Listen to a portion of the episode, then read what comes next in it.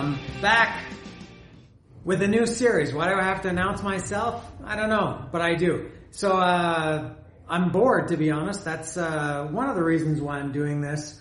Um, this is the the next installment, or the the natural progression and growth of my previous series, which I never had a title for. Uh, I, I reviewed reviewed is not a good word. I talked about bands' discographies. These were bands that I liked, and I, I went through all their albums. I did with The Who, uh, Metallica, Iron Maiden, uh, Led Zeppelin, The Doors, The Beatles, Goldfinger, Saigon Kick, Faith No More, Anthrax. I did it with a lot of bands. Um, it, I never gave it a series. I'm going to call this series, as you can probably see by the title, I love this album. And the reason I'm doing this is because I love this album that I'm going to talk about today and that I'm going to talk, uh, talk about in this series that I'm going to continue to talk about. These are, uh, the idea was this, well, the, I should say the impetus for this is we're back in lockdown mode here in my city or in my state in Mexico, in Cuernavaca, Morelos, Mexico. And, uh, there's not really too much to do these days. Uh, a lot of, most things are closed um, which is why I started my series last time, was out of boredom. Uh, part of the reason also for this too, I got a new camera. I don't think anybody knows that the, the camera is any different, but I, a new phone. And, uh, so new phone camera, everything is different. I just got it a week ago. I'm just trying to, to, uh, to test it out here. So I wanted to take it for a test drive.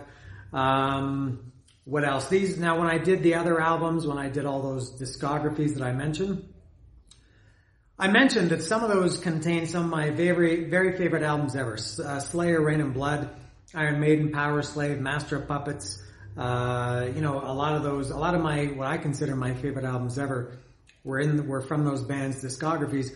But there are still many, many albums that I, not only that I love, but that I would consider most of my, uh, you know, my, my favorite albums ever that, but they're, they're by bands whose, for whatever reason, I, I didn't do their whole discography. Either their discography was too short, or um, I didn't have enough of their actual physical CDs to hold up to the camera for people to see, or um, you know, for for some of them, in, in some cases, in some of the ones I'm planning to do, they were they were just kind of bands that were one and done. They were bands that I was not really into, but they made one amazing album, which is kind of what I'm going to start with today.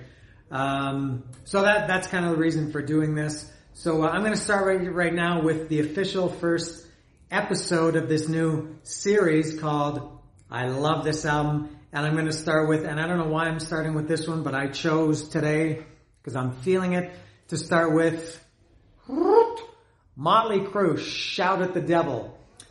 I love this album. I'm going to say it again and again and again. I love this album. This this album came out in 1983, and I did get this album. Some of these albums I'm going to talk about, I got them long after they came out.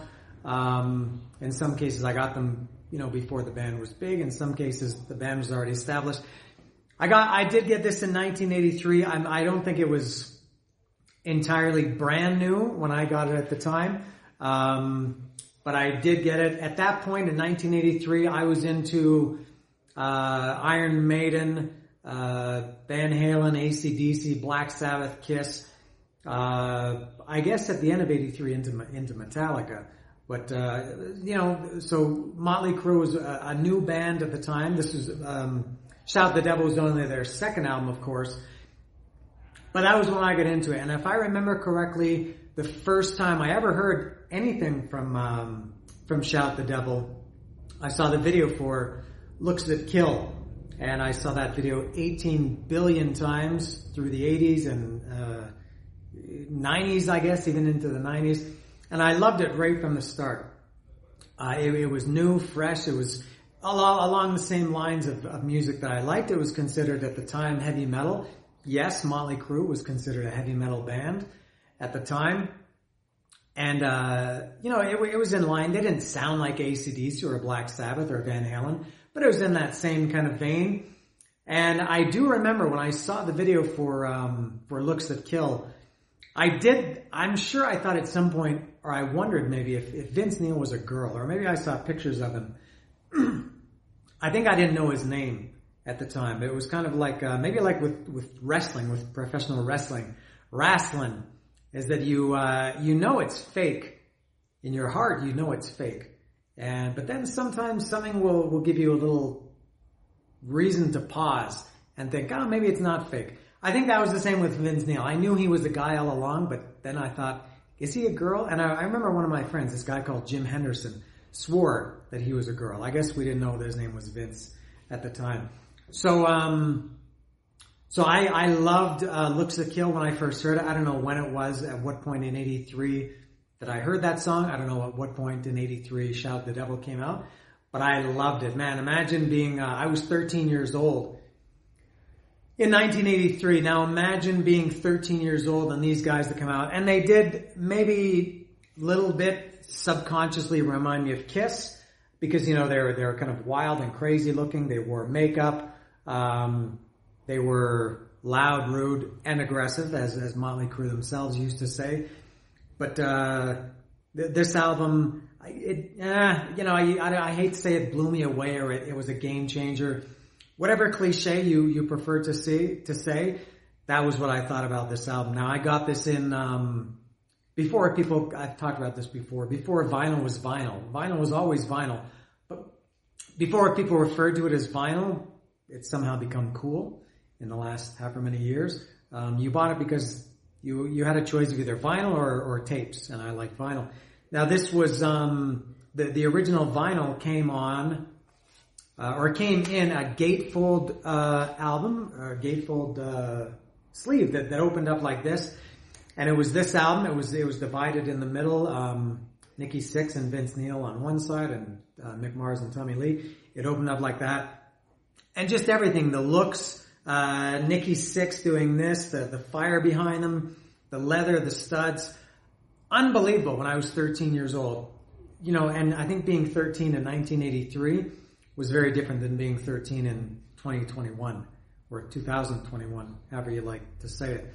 Uh, but I just couldn't believe it. The, the album cover was, uh, it had the embossed pentagram, kind of not a hologram, but it was, um, you could kind of see it depending on how you held the light. This was not the original album cover. The original album cover, it's not in here, but it was uh, it was uh, it was this and this, but instead of this picture, it had the, the pentagram.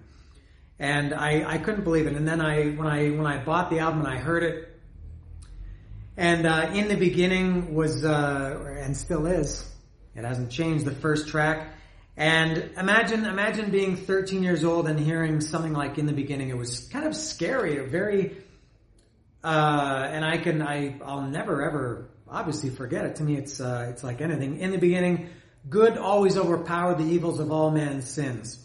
But in time, the nations grew weak and our cities felt the slums while evil stood strong. In the dust of hell lurk the blacks, blacks of hates, for he whom you fear awaits you.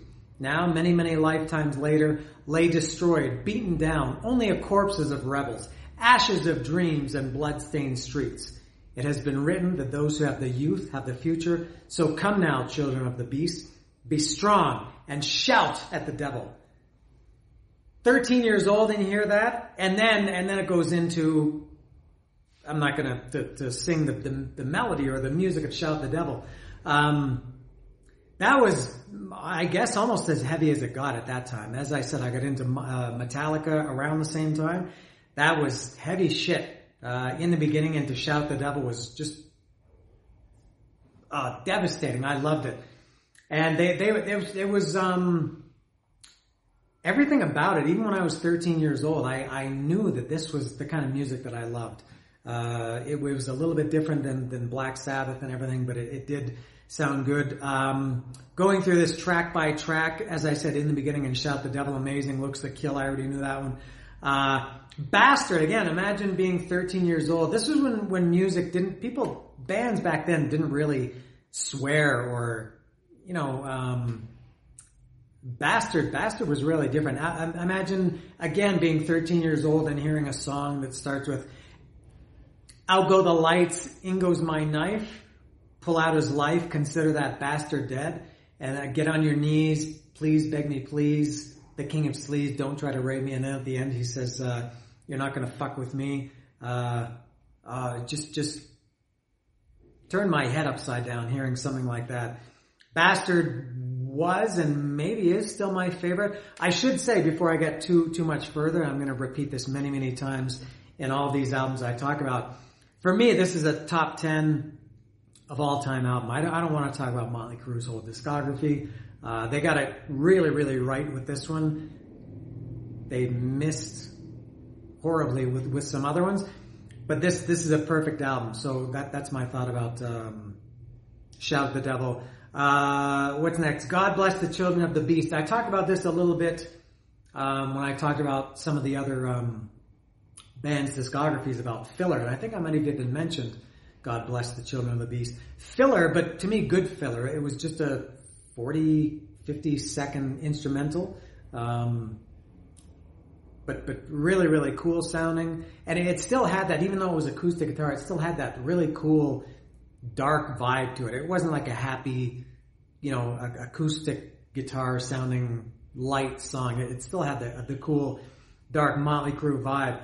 Um, Helter Skelter, obviously a Beatles cover. I'm sure at the time, I guess because I saw the liner notes, I knew that Helter Skelter, I know for a fact that I had never heard the Beatles version, the original version before. Helter Skelter by Motley Crue is my introduction to that song.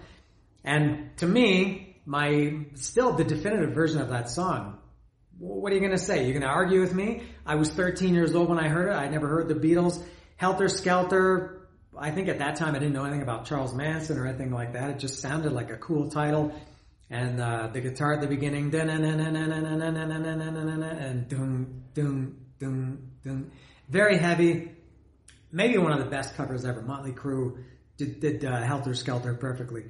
Uh, Red Hot, which was the, the, first song on side two, going back to the album. Uh, to the top, we are Red Hot. Amazing song. Um, Too Young to Fall in Love, they did a video for that later, which I, I probably saw as many times as Looks That Kill, and I love that video. It, it, was very similar to All Hell's Breaking Loose by Kiss. Love the video, love the song. Uh, Knock 'em Dead Kid, ah, that, that could be a favorite too. I, I said Bastard. Knock 'em Dead in the Heat of the Night. Um, what else? I, I heard a, a, a Steel Bed uh, Well in the Heat of the Night. You went and blackened my eyes. Um, I'm back. I'm back, and I'm, and I'm primed for hate. Uh, well, I'm supercharged. Might just might just explode in your face. Very very violent lyrics. Bands didn't really sing. Uh, at least the bands that I was listening to, they weren't so. Motley Crue to me was very over the top back then. And there's another album that I'm going to talk about at some point um, that could be similar that had the same uh, that, that got the same reaction from me.